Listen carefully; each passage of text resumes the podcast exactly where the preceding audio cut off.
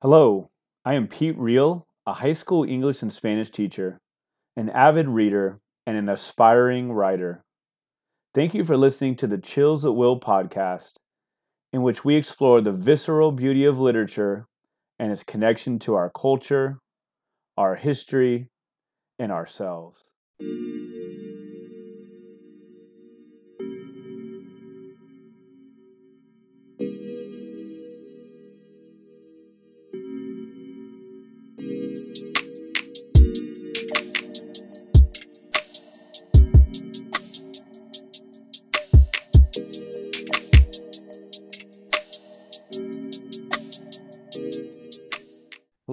Welcome to episode 191 of the Chills of Will podcast. It's a pleasure today to be joined by Sarah Fawn Montgomery. And here's a bit about Sarah Fawn. She's the author of Halfway from Home, which is from Split Lip Press 2022. It's the winner of the 2023 Nautilus Book Award. She's also the author of Quite Mad, an American pharma me- memoir. That's from the university, excuse me, from the, the Ohio State University Press 2018, as well as three poetry chapbooks to her name. She has a craft book on writing disability forthcoming with Sundress, Sundress Publications.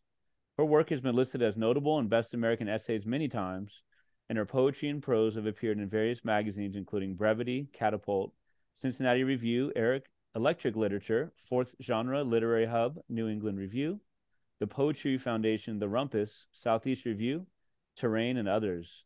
She holds an MFA in creative writing from California State University of Fresno and a PhD in English and creative writing from the University of Nebraska Lincoln. She is an associate professor at Bridgewater State University, where she teaches creative writing and disability studies.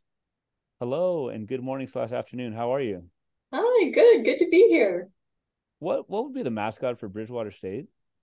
Oh, we are the Bears. You are the Bears. Okay. Bears. Okay. So I have a good friend who's from Bridgewater State University, and I want to go to him next time and say, "Go Bears." Okay, thank you. Oh, definitely. all right, all right. Thanks again so much for joining me. It's a pleasure to talk to you. I, um, you know, the the thrust of our conversation will be about halfway home, halfway from home, but uh, I'd love to ask you about your early reading, writing relationships, or your relationship with reading and writing. Um, you know, were you the kid always at the library? Were you there's some beautiful moments in the essays about your father reading to you. But you know how did that work with um, the written word in your in your household and in your own life? Yeah well first of all i don't think there's anyone who is a reader or a writer who wasn't always at the library and doing those hmm. summer those summer reading challenges um, but my mom was also a preschool teacher so oh, i was read to all the time um, in my early years. I'm always with the book. Um, my mom read to me every night. My dad read to me um, when he could. Um, and so when I started school, kindergarten, I already really loved to read, um, could read pretty well on my own.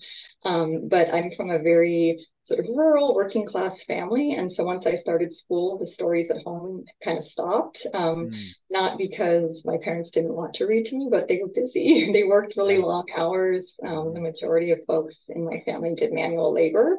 Um, so my dad, for example, worked in construction and he worked 12 hour days six days a week. And so he was just exhausted when he would get home.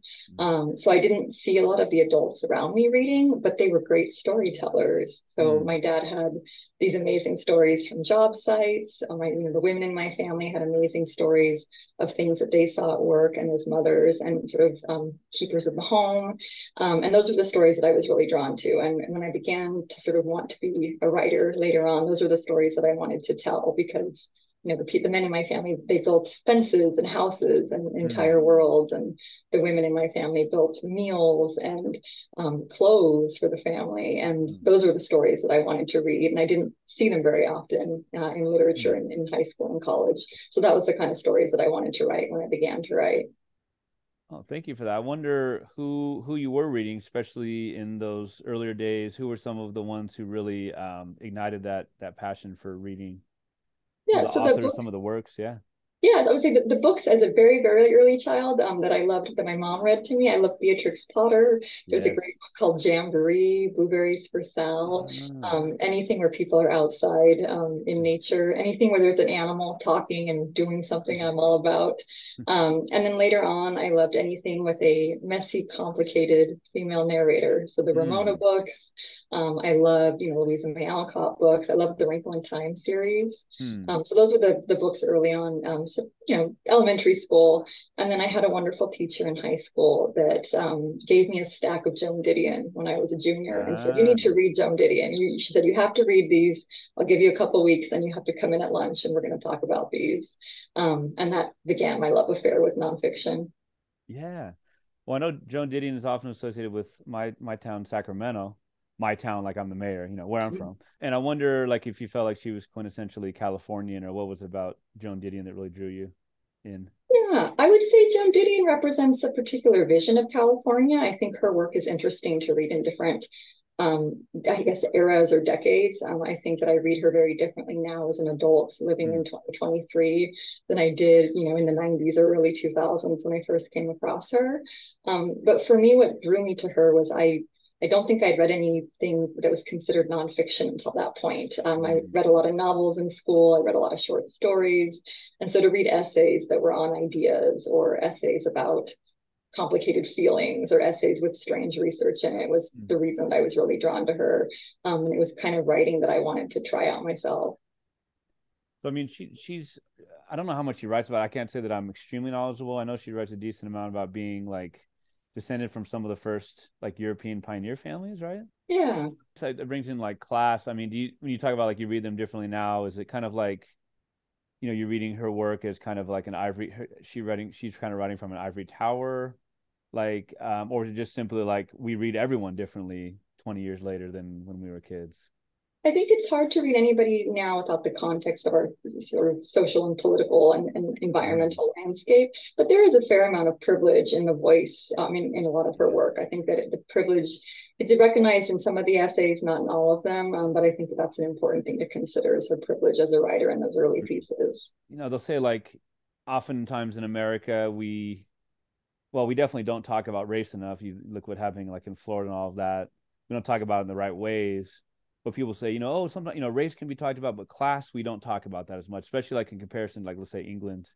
Do you, have you found that to be true? I mean, you talk about coming from like a a working class family and rural as well. You know, you on the coast for the most part, you know, off off of like San Luis Obispo area of California, but also a little bit inland. Just do you feel like um, there's been enough representation, the right representation of of rural and working class writers? Writing? I, I, I think we always need to be talking about race, about ability, about sexuality and gender more and more, but definitely to talk about class. And I think there's a mm-hmm. lot, especially sort of working class identity. One of the things that I find so interesting or, or, important to talk about is um, working class identity when it comes to sort of bodies and pain and healthcare, mm-hmm. um, chronic conditions, um, hunger, right? Childhood hunger and, and poverty. Um, so definitely there needs to be more representation and more representation in stories written to children and young people because we certainly talk about class to adults, right? We certainly report on class and the issues mm-hmm. with class in America and hunger and poverty to adults, but children need to read those stories as well. Hungry children we need to read stories about hungry children. Yeah. Um, so yeah, important work to still be done there. Hmm. Yeah, that makes a lot of sense. I, I'm I'm just I don't know how to formulate the thoughts, but just kind of makes you think about like the like the opioid epidemic that often has happened in rural areas, right? And and just the idea, the way that it's been that the pain I guess sometimes the the rural areas have been maybe romanticized, mm-hmm. and you're really pointing to like you know the pain and the struggle, and I, that's an interesting idea about you know kids need to learn about it first, not not before it's too late, but like yeah, there's a lot of spotlight on adults, but not on the kids. So mm-hmm. I don't really have a question there. I'm just kind of ruminating on that thought. Thank you for that. Good. so I wonder kind of about like real world experiences and where you um I guess where the writing bug really hit. You talked about I guess it it's always kind of been there, but maybe more concretely how you got into writing and who are some of those writers and, and, and works that really accompanied you on your, on your journey, you know, as you got into high school, college, graduate school. Yeah, for sure. So um I'm very much sort of a scholarship kid. I where I lived is not where I went to school. I was kind of bussed several towns away and, and went to school there. I felt very much like a fish um, out of water um, in my in my sort of school district.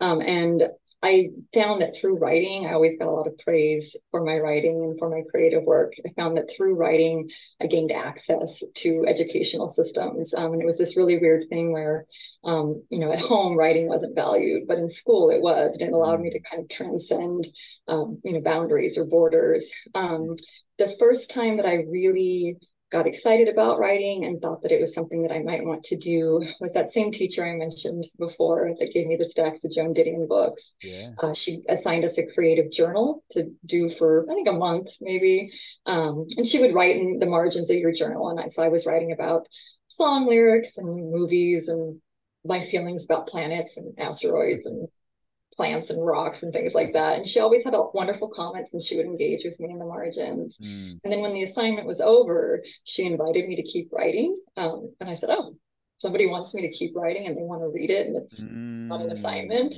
And so I wrote in the journal all all year. I filled two big journals up and we just kept exchanging uh, pages back and forth. And it was the first time that somebody had wanted to read about my construction worker dad or about my mm-hmm. rock collection or about you know living in a town that was 115 degrees where people didn't have air conditioning and they were sweating and yeah. passing out in the streets and i i was really intrigued that somebody wanted to hear those stories or thought that they were interesting um, that's when I decided to be a writer and go to college and get an MFA and a PhD in creative writing. And it was always nonfiction focused. I always wanted to mm-hmm. write about the real people I knew because they were never in, in, the books that I read. Mm-hmm. I mean, we were reading The Great Gatsby in high school. There was never. Sure. Never a construction worker father or you know somebody struggling to feed their family. So those were the, the pieces I wanted to write.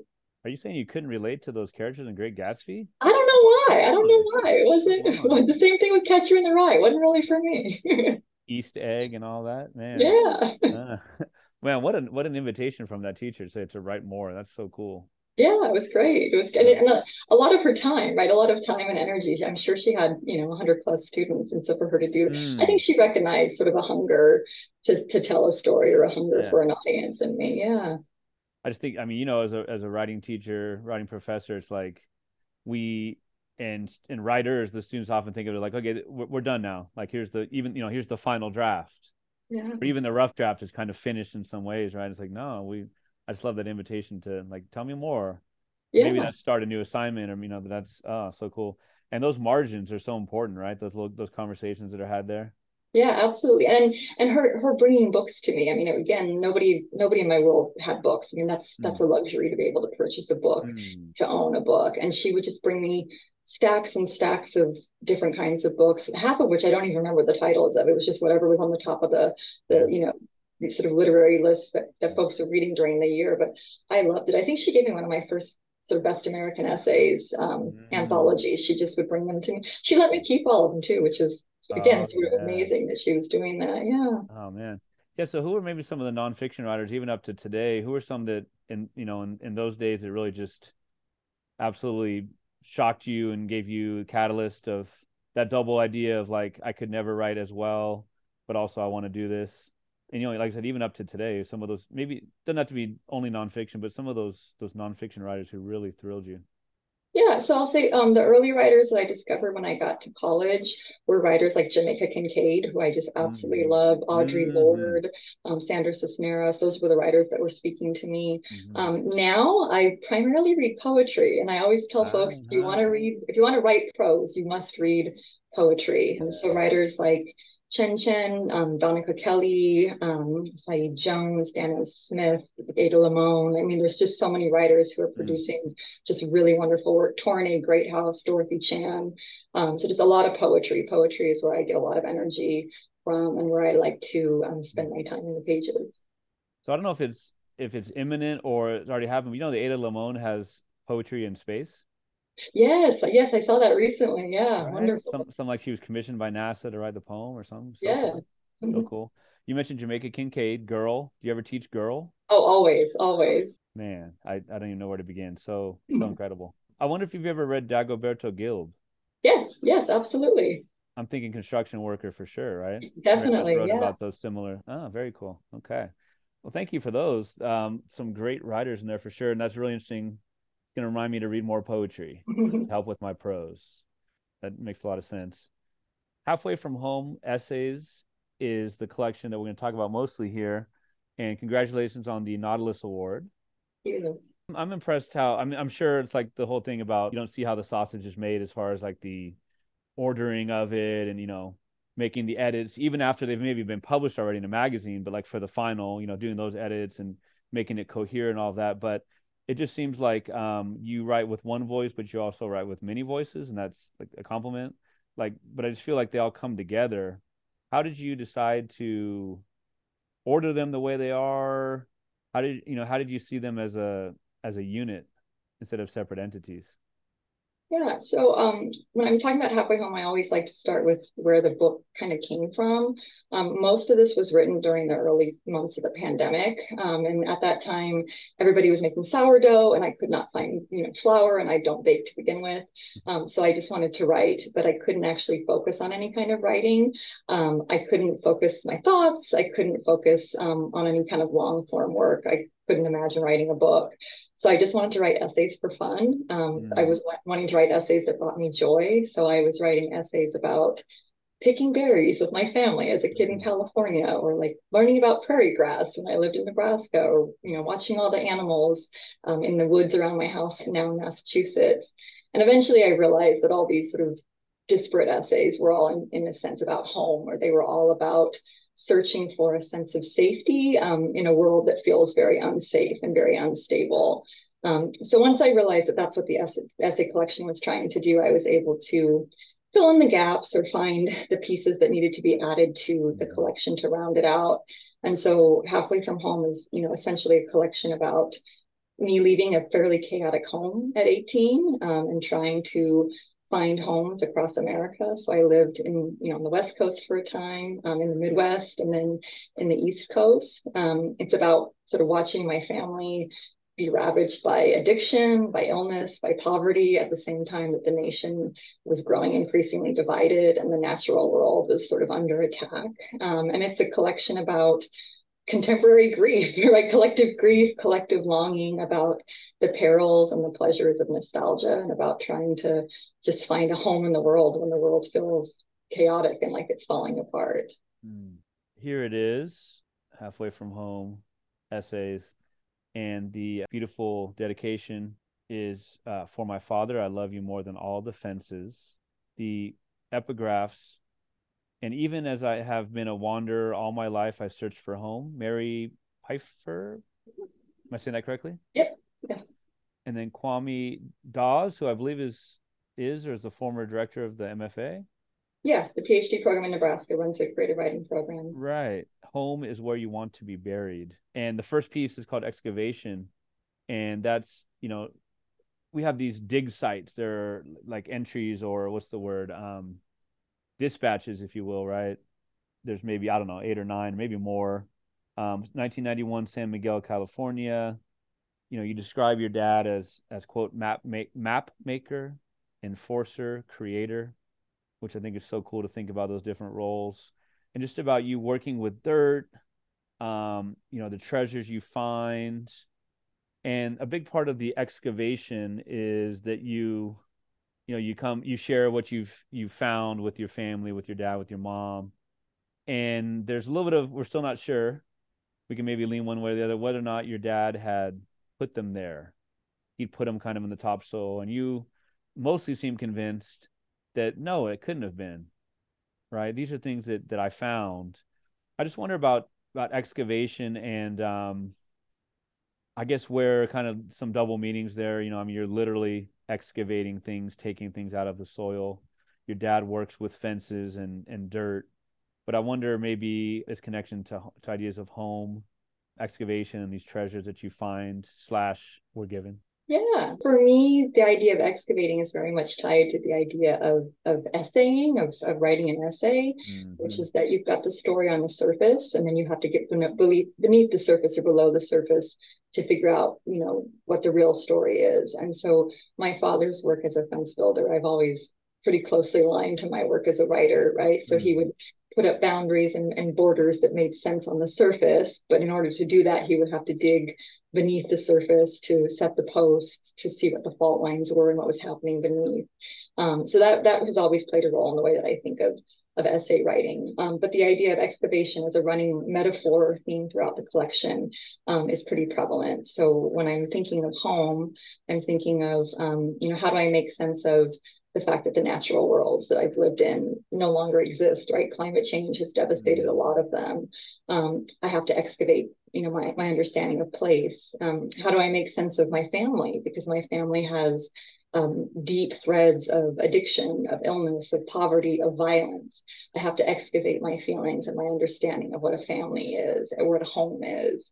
Um, how do I make sense of myself as somebody who, you know, has has said that I'm a, a wanderer and a searcher for home, but as someone who doesn't ever like to stay in one place for very long, mm-hmm. how do I excavate um, my own thoughts and feelings and emotions? So the idea of digging, of um, looking at what has been buried, of burying some other things, um, of thinking about what does it mean to uncover, what does it mean to, to cover things up, is something that's important in that opening essay, but also throughout the collection. And not just personally, not just for me and my family, but looking at climate change, at social and political upheaval, at the pandemic response, which I talk about in the collection. Um, so that idea of excavating and digging things up to make sense of them uh, runs throughout the collection the some of the most my, my favorite endings or the most beautiful endings i think of like imagined endings. You know so we get to know the relationship you have with your father. We get to know how much you enjoy the the treasures and you how you're kind of confounded by wait a minute like you said you you, you put them there. But the last image from excavation or the last part is about um, what you imagine it would be like if your dad were to be sprinkling these treasures and it's just uh, again I, I don't really know how to put it into words but i just love this idea of this imagination that's based on um, what you know and what you want to be true. So i wonder how how that ending came came in in that it is imagined. Yeah so one of the things i think is most fascinating about nonfiction is the way that truth is mutable, right? So there's the mm. things that we know for certain. There's the things that we believe based on our memories or what our family members have told us. There's the, there's the, thing, the, the truths that we want to believe mm-hmm. um, based on changing circumstances. Um, so in the in the case of the essay that you're talking about, um, you know, I made it through most of my 20s believing that there was just this abundant treasure hole in my backyard that happened to be three inches deep. And then um, I, I, think I was almost 30 when my father told me that he was the one that had been putting all these all these trinkets in there. And I didn't want to believe him because I wanted to have that child sense of wonder and awe to be a child pulling pennies and ceramic animals and gemstones out of your treasure hole is one of the most magical feelings ever. Mm. Um, but then as I aged and started thinking about my father and the work that he did as a construction worker, you know, 12 hour days in the heat with, with no lunch break or water break, the fact that he would stop and, and pick these trinkets and treasures mm. up to bring home to me became a new sort of truth that I wanted to be able to write about. Yeah. And so that's why we have that imagined ending of trying to think back to the the father of that time period in my life, you know, covered in cement, caked in dirt and sweat, stopping to pick up an old an old rock because he thought that I would like it and bring it home for me. Mm.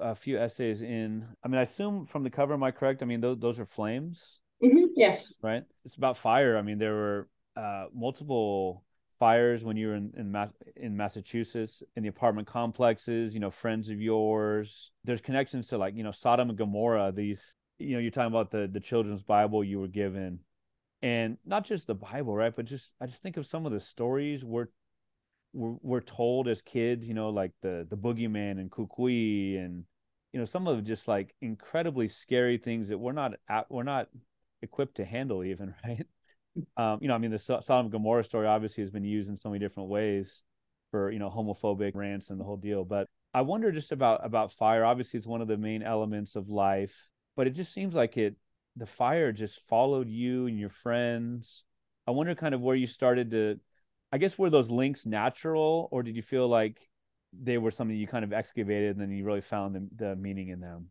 Does that make sense?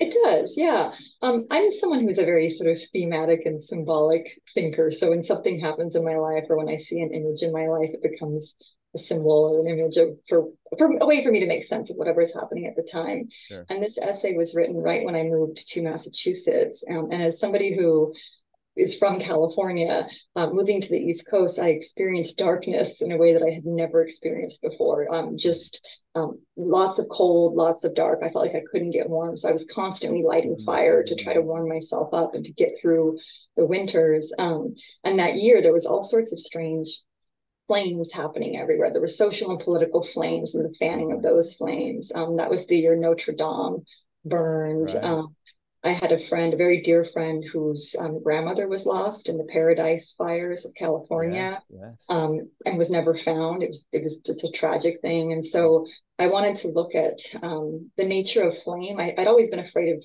fire as a young child. It was something that really haunted my dreams, but as an adult, I felt like it was following me and haunting me. And, you know, we were saying a lot of the time, you know, the world's on fire, right? Everything's on fire. And mm-hmm. I wanted to kind of unpack that. Um, but the book is a lot about duality. So even though there's the destruction of flame, the destruction of fire, I also know that in Nebraska, which I write about quite a bit in the book, mm-hmm. flame is what, you know, takes the prairie grass down to the dirt level and allows it to, mm-hmm. you know, rise again even stronger and so a lot of the the essay and a lot of the collection is about understanding destruction and rebuilding and the ways that things must be destroyed before they can come back um, so yeah a couple uh, essays on is it's about i think it's actually called nesting is that right yeah and you know there's so this idea of the wasps and kind of like homes within homes right they i mean so you're talking about them them building like their nest or their hive. What would you exactly would you call it for wasp? You described like a almost like a paper thin quality to it. Yeah, like a paper mache nest. Right. Mm-hmm. This idea of home within home, and of course, so so definitely so smoothly talk about you know as a kid like you had a playhouse, and that was this this whole idea of you know there were a lot of people going through your home, um, foster children, right? Um, a lot of you know traumas like many of us have but things that were you know you felt like maybe quiet and serenity was was tough to find. And so you had the you know the playhouse as the escape. It was like another again house a home within a home. Um you write further about you know moving constantly as you've described as being both comforting but also maddening you know feeling like that's the natural way that you are but also maybe you know kind of bucking against that one of the quotes from you is is quote a home was not our own until we marked it right? Which makes you think of like the animal kingdom in some ways. I wonder just about like nesting. Nesting is such a a full term, right? You know, nesting like almost like hibernating and nesting. You think of like a mother and child, and you know, getting used to each other and getting used to the world. I guess I just wonder about ideas of nesting and like the permanence of home for you, and then what it means to have a home within a home. Even yeah. it's a lot. Sorry. no, no, I think it's a great question, and I and I appreciate it. Um, for me, home has always been associated with with being temporary. Um, like you mentioned, I have a very unusual family. So there's eight siblings. The oldest was in his 50s when the youngest was 15. Mm. Um, and there was a lot of years in between each of uh, the sibling groups or pairs. There's a lot of adoptions um, within my family. I have five adopted siblings.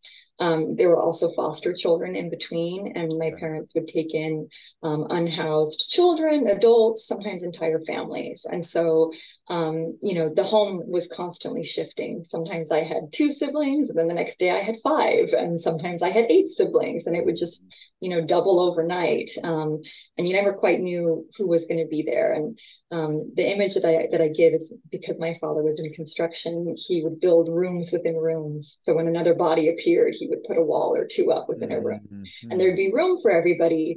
But the walls were always kind of caving in because we were right. trying to, to, fit more bodies in. Um, because of that, my sense of family and, and home and permanence is, was very unstable. Right, I just due to the nature of, of folks coming in and out of the home, um, and then you know, to add on to that, because I pursued school, like a lot of millennials, as you pursue your career in school, you move. And I would always sort of move across the country. So I, I left home to go to college, moved a few hours away, moved to Nebraska from California for graduate school, moved again to Massachusetts. I, so I now live on the complete opposite end of the country as my family. Um, and I made wonderful friends and made beautiful homes in those places, but they were always temporary. I always knew that I would be leaving one day. And so the sense of nesting, of, of claiming a home is something that I both longed for and wanted, given my family's sort of instability or, or you know fluctuations but it's something I don't necessarily know how to do and something that has always felt a bit um, I guess scary or stifling maybe. Yeah, yeah. And so I touch on that in the essay of, of how do you build a home when the only home you've ever known is one that shifts and one that's a, that's a bit chaotic or, or the only mm. home you've ever known is unstable or temporary. And so that's what a lot of that, that essay and the, and the collection is about. Right.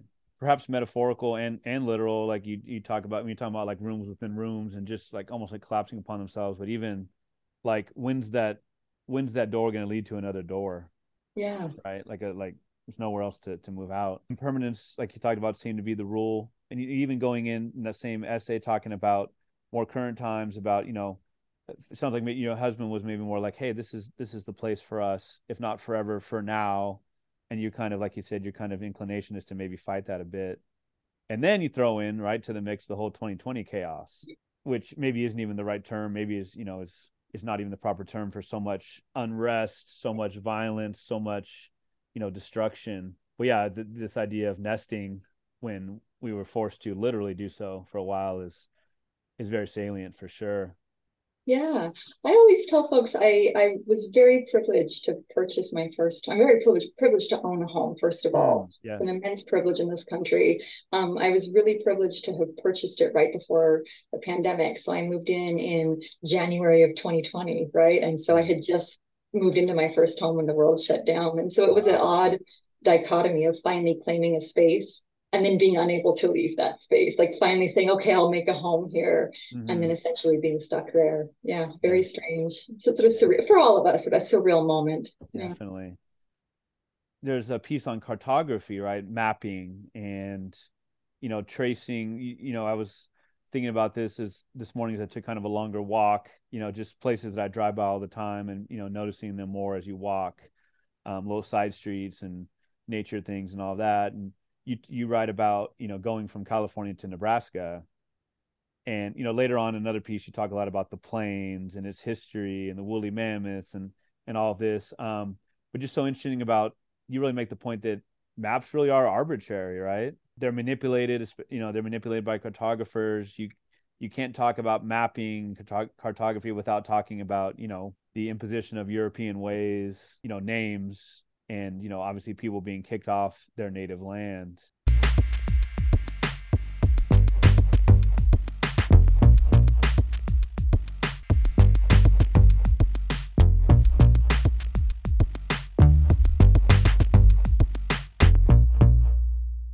I, was struck by you know the idea of cartography too with you know like you write about you know everything's on Google Earth now. You know it's like I was I was joking with a friend about this. You know, somebody now will give you will give you physical directions, and you almost don't even listen, right? Because you're like, I'm just gonna GPS it anyway, right? And it's almost like quaint, like, oh, okay, you know, you know.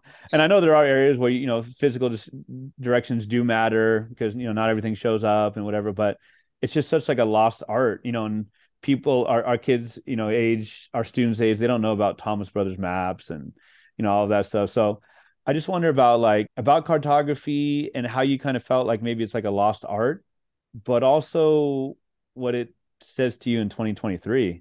Yeah. So for me, you know, that essay is set when I first leave California to move to Nebraska. And I, it was the first time, you know, again, as sort of a working class kid, we didn't travel growing up. You know, we didn't, you didn't really leave your your county, let alone your state, let mm. alone the country. And so I remember um, just being fascinated by seeing the landscape change and being overwhelmed by seeing different um, sort of you know geological structures and different mm. plant and animal life. Um, and then when I got to Nebraska, it was just so so different, and I just I was immersed in this this new way of of living and being and and you know reacting to the land and, and to the folks in the community there. Um, map making I find to be a fascinating art form, um, a mm. fascinating mm. form of control and coercion, like you talked yeah. about before because maps are completely arbitrary. Um, early mapping and, and map making, um, you know, could shape the way that a, a, traveler viewed the landscape based on the natural resources that they advertised, mm. based on the scale, um, based on the landmarks that a map maker or cartographer thought was important. Um, and so there's a lot of sort of manipulation and control and artistry, of course, in those early maps. Um, but I do think it's something interesting to think about in 2023, right? As our national landscape gets rewritten um, mm. by those in power, as certain landmarks are deemed important or unimportant based on um, whoever gets to decide, um, as you know, ways of knowing and being in place are um, you know washed over by people who decide that um, certain communities don't matter. And so i think there's a lot mm. to be said for cartography and the ways that we write a nation or a landscape um, today. Um, and the other thing i'll say about cartography or or being in place or immersing yourself in place is i i find I find it sad and, and, sort of a lost art, like you said, that we mm. we can't give I guess natural direction anymore. That um, we often will say, "Oh, you turn, you know, turn to the McDonald's." Well, the McDonald's might not be there in six yeah, months. Yeah, yeah, yeah. Um, and we don't. We used to say, "Oh, you turn at the at the this tree you know you turn at the willow tree and mm. the willow tree will look like this in the spring it'll look like this in the summer and we don't know that anymore and, and most people can't go to a place and mm. point out the you know the species that have been there they can't name a tree or name right. a plant right. or name a, a, certain rock formation and that's yeah. how we used to know place and that's how we used to navigate ourselves in the world mm. um, um, and now we couldn't do that we're, we're sort of lost and, and disconnected from nature in that way are, are, you like a member of any cartography societies or anything now? Or? no, but that would be very cool. I'd be very uh, interested. I this is like the direct opposite of nat- of nature. Like it's very much technology, but I I just think of the same idea, like this idea of like the lost art. I remember, I don't know, 2005 ish or something, maybe before that even. My dad was was telling me about you know I think it's like biography.com. It's a very generic. And he was just like, yeah, you know, they have biographies of so many people. And I was like, oh, that's so cool. And it was such an, an important idea at the time and then Wikipedia just came in and just, you know, I mean, Wikipedia is so interesting to me. I mean, who's writing that article on, you know, some no-name baseball player in his 2019 season? You know what I mean? So, but just the idea of like it was so oh cool and kind of like artisanal, if you will. Yeah. And now, and again, I love Wikipedia, but it's just like that's just just taking over everything. right? It's like a mom and pop grocery store versus you know Walmart everywhere. Right. Well, thank you for that cartography. Okay think about like you know meetup.com i'm sure there's cartography groups and all that. Look into it. There's definitely a double meaning that you um excavate pardon the pun so well with descendant is another piece. Um it's a lot of it's about your your grandfather and his history in the mines and, and more so your your family's history in the mines even going back to england right? Mm-hmm. is that is that perhaps uh cornwall or wales you happen I don't remember. I'd have to yeah. ask my mother and the keeper of the family lore. Yeah. yeah. My limited knowledge, I think of mines, I think of like Cornwall area. But um, but obviously, you know, descendant, I like you, you obviously traffic in words and you're so good with them. I just I just love etymology and you maybe think of like, wow, obviously descending, going down, as well as um, you know, is the family line getting worse or better? Or how do you even judge that? And obviously descendant, you know, like as an ancestor a lot about you know he he worked the mines in horrible conditions and he had to literally contort his body. You talked earlier about the pain that comes with blue collar work. And a lot of that you know came out in his in his rage and his pain and in in drinking.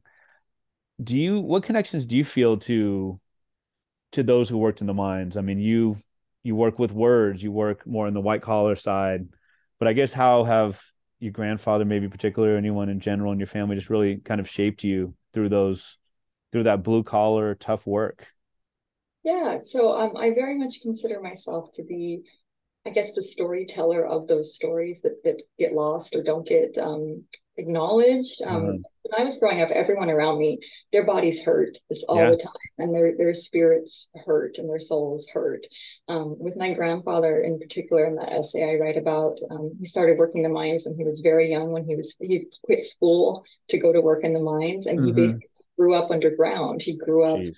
In the dark, which I, I can't even I can't even imagine. I, I know nothing of that. Mm-hmm. Um, and the same with my you know my father, my uncles.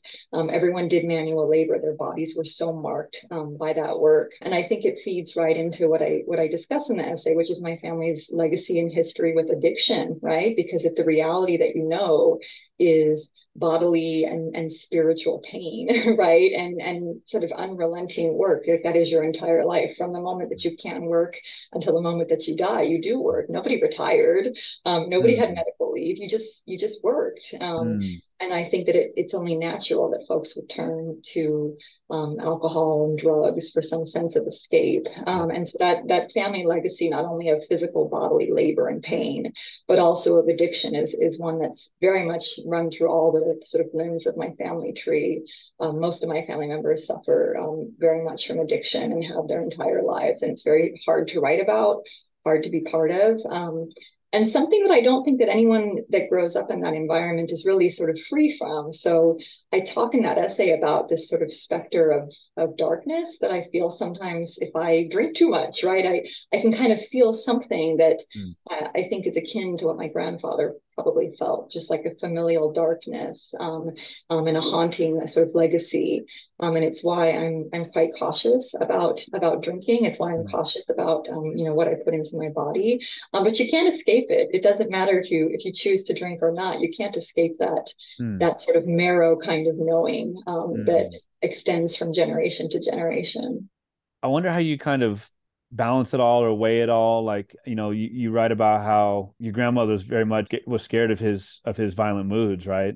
And perhaps physical mm-hmm. violence? Yes. I mean and but you like you talk about I, I have no idea what it is to to live underground all the time to to drop out of school you know and and just to work to work for pain pain pain. I wonder how that does that help humanize him? Does it is it mm-hmm. still you know especially when it comes to like things that are pretty reprehensible like like domestic violence? Yeah my goal with nonfiction is always to i think complicate humanity right? It's way too easy to cast a hero and a villain. Like that's that's not you know real. It's not interesting. It's not no. what i to to read about. So for me it's you know i want to understand my grandmother um, what she went through, why she stayed. I want to understand my grandfather. Who was he at one point? How did he change? What versions of himself did he lose along the way? Mm-hmm. I want to understand my siblings, um, my biological siblings and my adopted siblings, many of whom, all of whom suffer from addiction in various forms um, and, and have um, some abusive and violent histories themselves. Um, and so it's always about understanding understanding and empathy are different right and mm-hmm. understanding or empathy and excuses excusing behavior is different i never want to rationalize violence i never want to rationalize domestic violence or sexual abuse but i want to understand the various circumstances surrounding it and to create a complicated portrayal of it uh, because i don't think we get enough of those really nuanced portrayals of violence addiction mm. sexual mm-hmm. you know, assault and abuse yeah right one of the pieces you is called carve. You just talked about like the sometimes literal imprints from violence but you know the imprints the traumas that come with with violence in, in, in the family outside the family assault with addiction.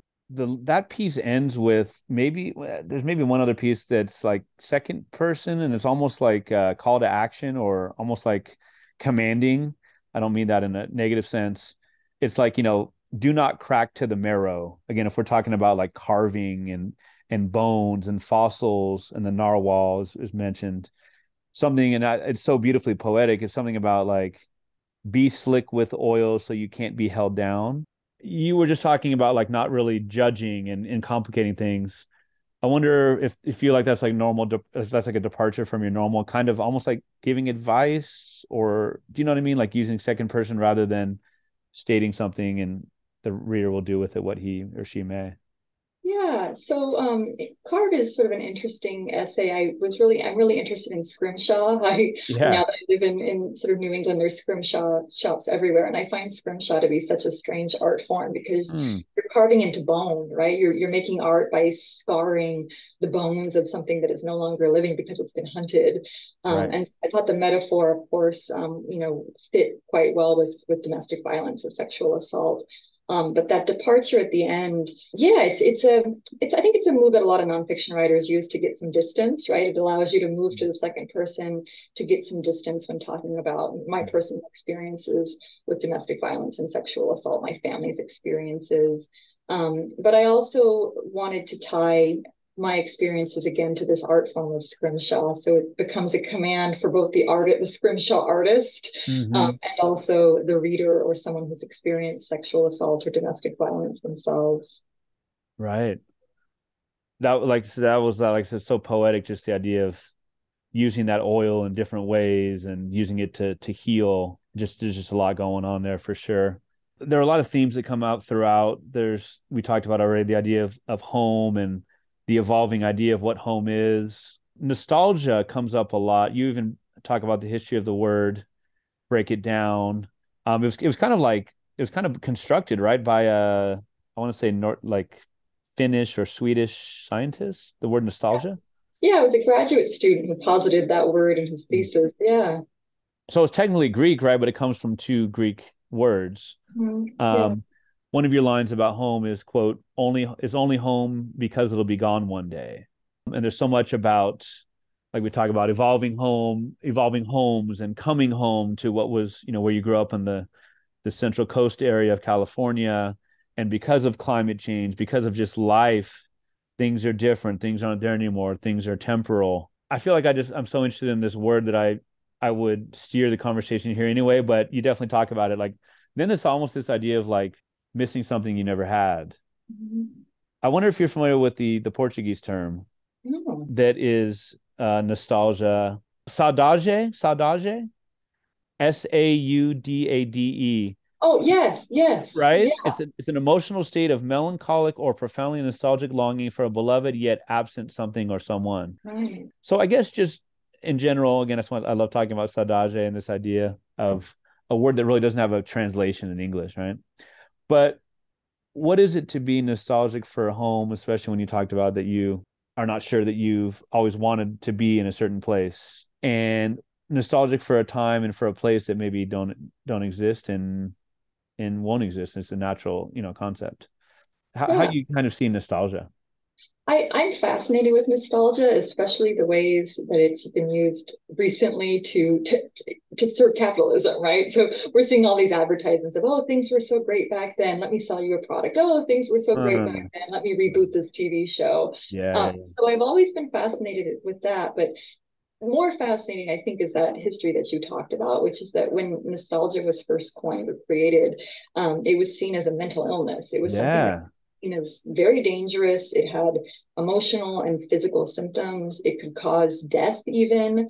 Um, and it was seen as something that impacted soldiers. So, soldiers, Swiss soldiers in particular, would be traveling um, and, and, you know, engaging in battle. And if soldiers were homesick, it was seen as, as dangerous and it could spread throughout the, mm. the, the fleet and, and infect everybody. And so, it was very, very discouraged and that dark sort of undercurrent compared with the rosy view yeah. of yeah. that we have now, I find really fascinating. Um, and what I write about in the book is that nostalgia for me has always been a really lovely and like delightfully confusing feeling. I can remember being a kid and being like sad on Christmas morning that Christmas was was in the process of being over. Yeah. I don't think a lot of five year olds are thinking that, but like I would be opening presents, being like, "Oh, I'm so sad that this wonderful Christmas is dying." like, and that's how I viewed a lot of things. Of mm. things are only beautiful because they're, going to leave, and mm. something is only um, meaningful because it's going to end. And so mm. I'm really interested in that kind of interplay of, of time and beginnings and endings. Um, mm. and nostalgia, especially for place. I write a lot in the collection about missing places that are no longer in existence because of climate change or because of urbanization or development, um, missing people that are gone um, because you're not in touch with them anymore, because they've passed, um, or because they've changed, including yourself, right? Missing versions of yourself that you are no longer. And I write a lot about wanting to get back to earlier versions of myself before uh, the, the world made me so jaded, I suppose. so right. I wanted to get back to those early versions. Yeah. And so for right. me, nostalgia that that wonderful, complicated, confusing feeling that I had as a kid and that I that I'm always trying to figure out as an adult. One of the big catalysts for this whole podcast is the bullet in the brain story by Tobias Wolff. Yes. right? Which ends with just a beautiful recollection of, you know, the the careless the care yeah, careless carelessness of carefree. That's what I'm looking for. The mm-hmm. carefree days of childhood and all that.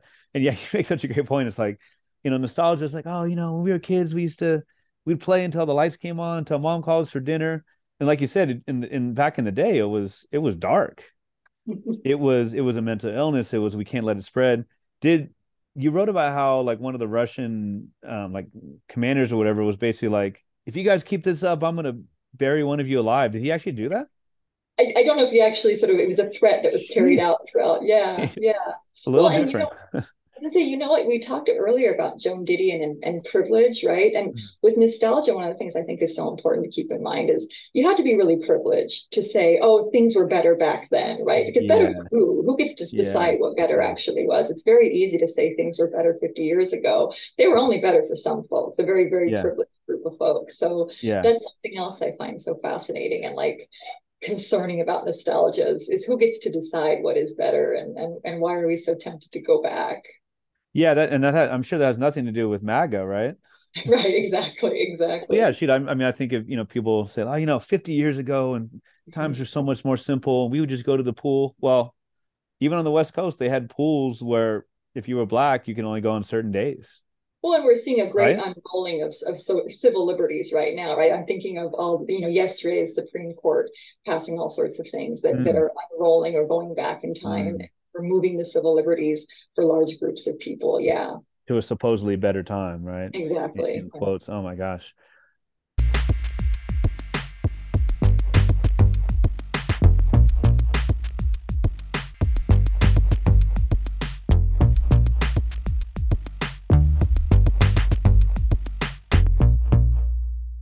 So you, you mentioned time and I, I identify with a lot of this the idea of you know even this idea of like oh this christmas present's so awesome but it's done.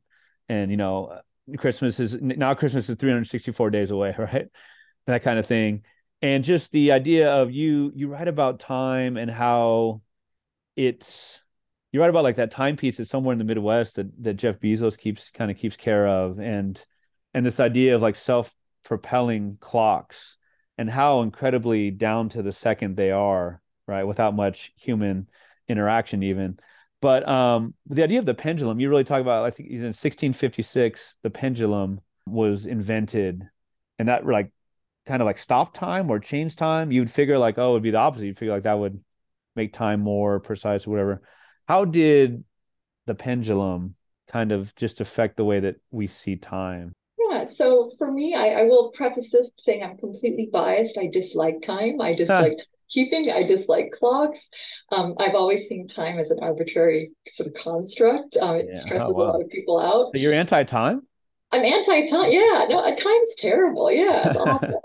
Um, the pendulum, right? I, I, mean, for me, the the image is this like sort of swinging to your death, like swinging over your head. Um, well, the doomsday clock and all that you mentioned, yeah, right? Yeah. yeah, the doomsday clock. And I write in, in the essay that you're referring to about, um, you know, as a child, I I didn't understand why our lives were sort of bound to the clock. And mm. for my parents, you know, of course, being sort of, they worked very long hours, 12 hour days, mm. um, time was of the essence. But for me as a kid, I wanted more time with my parents. I wanted more mm. time to be together.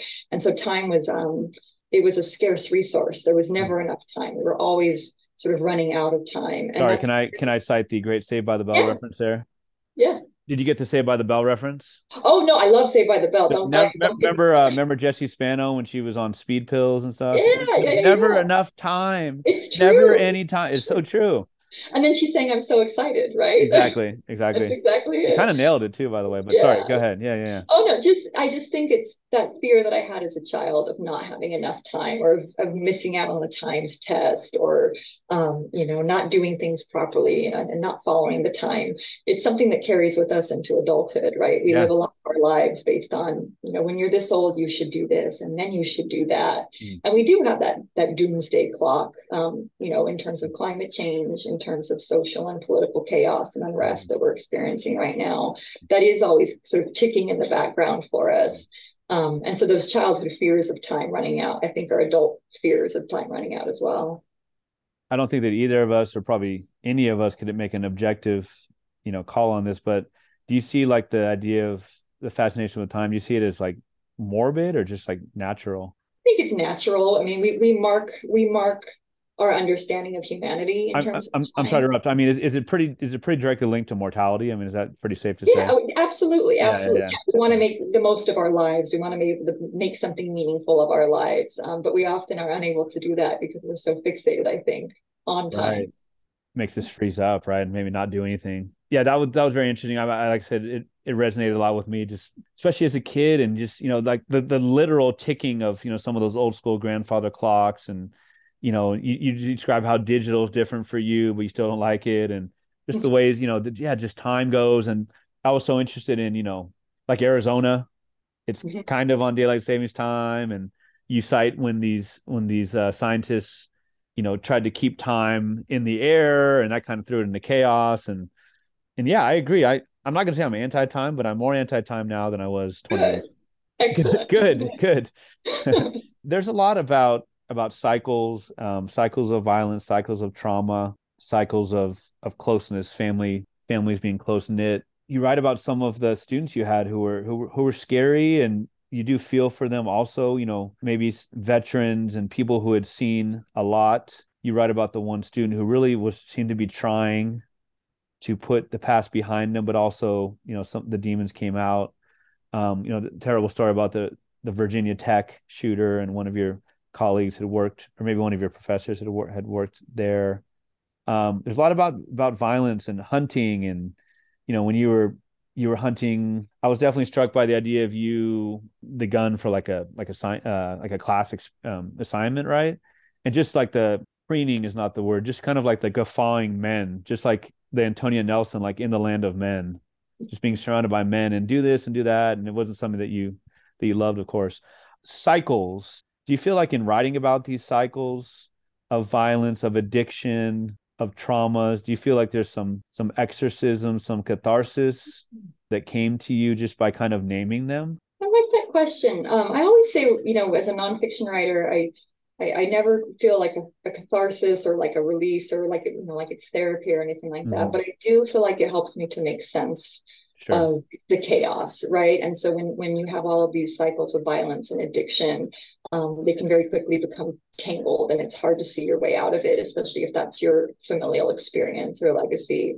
So in in writing it and trying to to make a story out of it on the page. Um, sometimes a simplified story or just one part of the story. I do think that I can get some clarity on that. Um, I never think that these cycles, um, you know, they don't have an end. The essay has an end, but often my essays end in ambiguity sure. or an image. Um, but yeah, it does. It helps to make helps me to make sense um, of of coming from those narratives or from those legacies. Yeah, the the book begins and ends with your relationship with your father, and you know, just like he's his parents' son, you're you're your father's daughter. The beautiful idea of the digging sites to start the book and him sprinkling all the things there. Um, and then you know as the book goes on, there are pieces you know about about aging, which of course obviously is natural. There's there's the one piece about I, I don't honestly know fully what a rock tumbler is. Is it is it polishing stones? Is it putting a a complete stone together from pieces?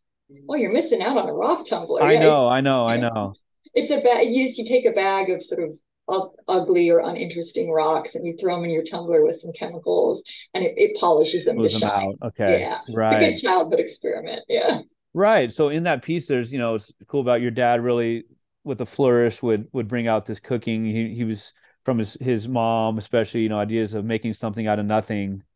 And, you know, in the same way with these stones, you break it down about uh, I don't know how to pronounce it, pumice, pumice Pumice, yeah. Right, pumice, which is like, man, pumice is like the redheaded stepchild of of rocks, right? It's just not really good looking, and it's like there's nothing to be really had with it other than to scrape the bottom of your feet, kind of thing. and just you know the different stones and what they represent, and really in- interesting and cool connections.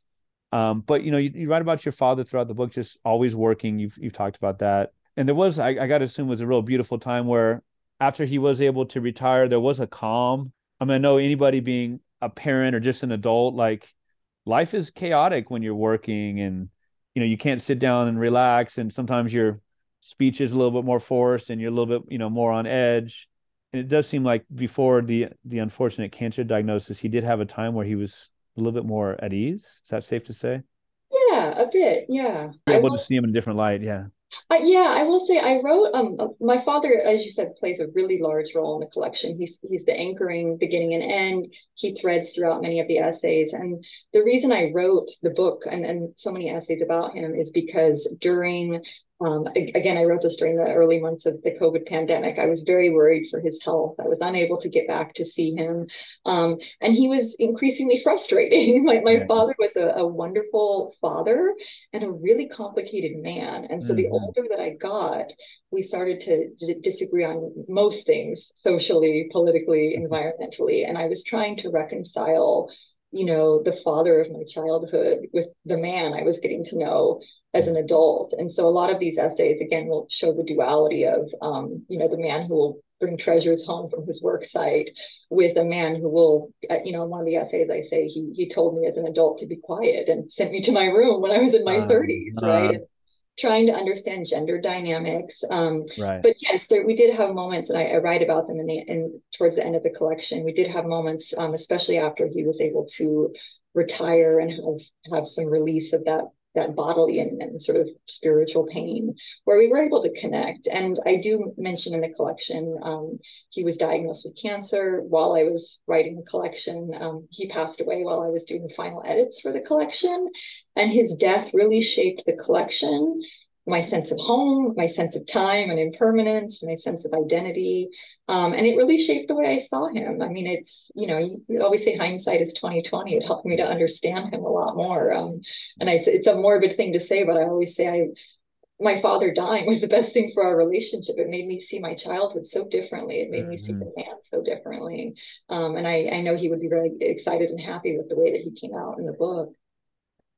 Yeah, I mean, I, I, wasn't, I wasn't sure that he had passed away. I'm so sorry to hear that. I, you know, the the book, the book does leave it in the middle of his. You know, it does seem that he's his health was was rapidly deteriorating. I'm so sorry to hear that. Oh, thank you. Yeah. I wanted, um, it's a it's a writer's trick. I wanted him. I wanted the the foreshadowing of his passing to be in the book, but I wanted him to be alive in the final. Right. Yeah. Right. Right. And um, you know, you, you had mentioned um, you know, about like about, about quiet and you know, there are many women, including your mom at times, kind of like faceless women, not in a negative way, but like a lot of them, like in the in the family and surrounding family, that you write about something basically like when the men's when the women said stop, the men said quiet. And that really is just so telling, right? Just it, it says so much about those relationships and you know, the women are in one room kind of drowning their sorrows, whether it's literally in alcohol or just, you know, in each other, you know, and and talking and kind of cowering a bit and the men kind of you know um, doing their own thing, which is very interesting. There's obviously a lot about about gender dynamics and gender roles for sure. Kind of the women who love these men who were at times violent and and misogynistic, right? Yeah, yeah. And also a lot about the value of labor, right? Because mm. men's manual physical labor is often valued over a woman's invisible domestic labor. And sure. so that we value labor, what labor gets counted and what labor gets uh, ignored. That's for dang sure. Oh man, man, that's that's a very good point. In writing about eh, so tough to not be able to see your father, your family as much, you know, because of the pandemic, obviously is a big part of it. You know, which is still going on, which, you know, the only three years ago really started. It's just so amazing that you wrote about it so clearly with a little bit of that time and that probably that perspective that that came with unfor- the unfortunate passing of your father. The the relationship with your father as like so many of us is evolving was evolving from the time the book starts to to when he passed and even to today. But you write that you're you know always the little girl. And there is towards the very end of the book there's a beautiful scene where you see him i think at the airport or the train station and you're just in tears of happiness to see him right? Yeah. what is it about nostalgia and our parents that is absolutely something we cannot separate and divorce? I don't know. I don't parents and i think there's for me at least it's the childhood self. It's it's that my when my parents are there i am i am me as an adult and i am me as a child and i am me as all the versions in between. And there's something about that that juxtaposition or, or that compression of time perhaps mm-hmm. that you exist in all those forms. Yeah that mm-hmm. brings it all back. Makes me think of the cisneros piece called 11 oh yes.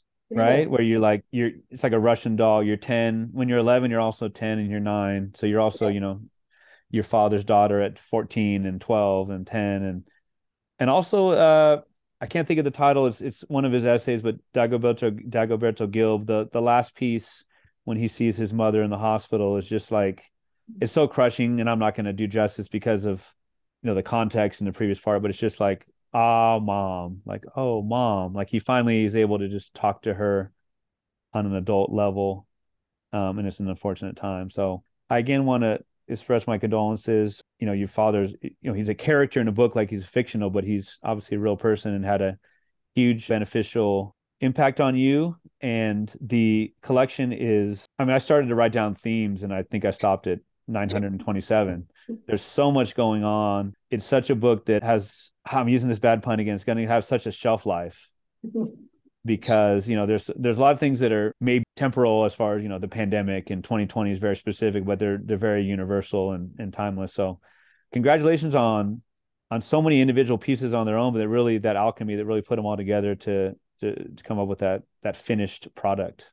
Thank you very much. I appreciate it. If you're so inclined if you want to share what maybe you're working on for the future Yes, yeah. Um, so the next sort of uh, book that I'm working on is a craft book. Uh, it's a book about unlearning the ableist writing workshop and mm-hmm. sort of creating and crafting a disabled writing practice. Um, a lot of writing advice is geared towards um, abled writers, and it's mm. not really advice that disabled writers can use. It's actually advice that if disabled writers use it, uh, we risk injuring ourselves. We, you know, we can't write every day. We can't type a certain number of words a day. Um, some of us can't type at all.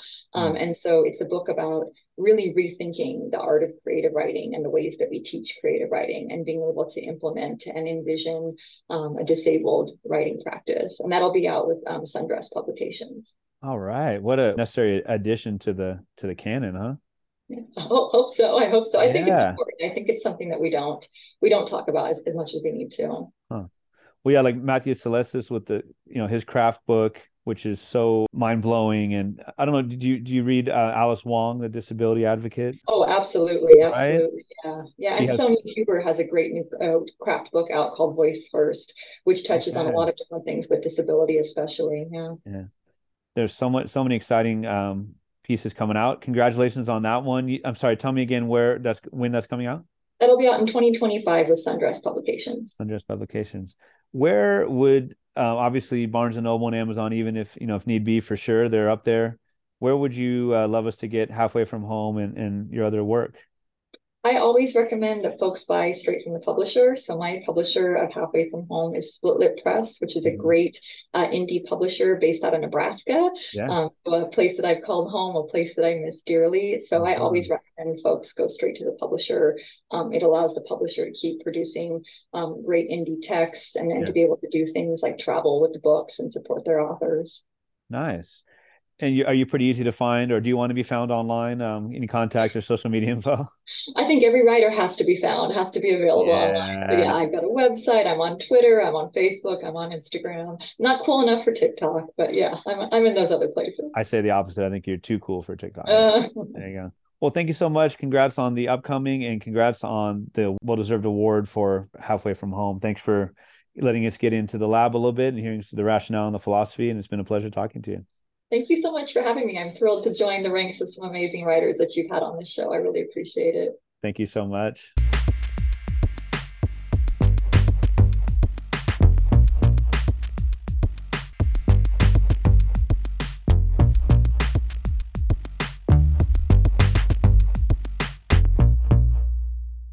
Thank you for listening to episode 191 with Sarah Fawn Montgomery.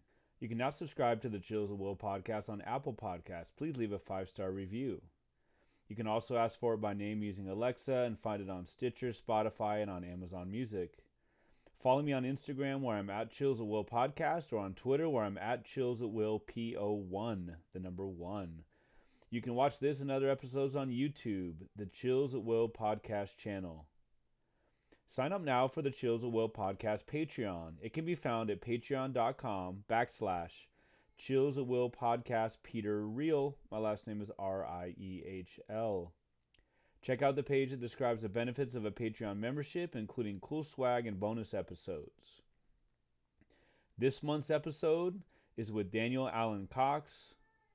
An incredible book, an incredible memoir. You're going to want to hear that episode. Thanks in advance for supporting my one man show, my DIY podcast, and my extensive reading, research, and editing promoting to keep this independent podcast pumping out high quality content.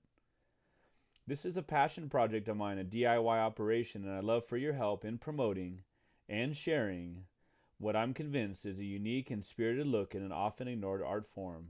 The intro song for the Chills at Will podcast is Wind Down instrumental version, and the other song played on the episode was Hoops instrumental by Matt Whitehour, and both songs are used through archesaudio.com. Please tune in for episode 192 with Donovan X. Ramsey.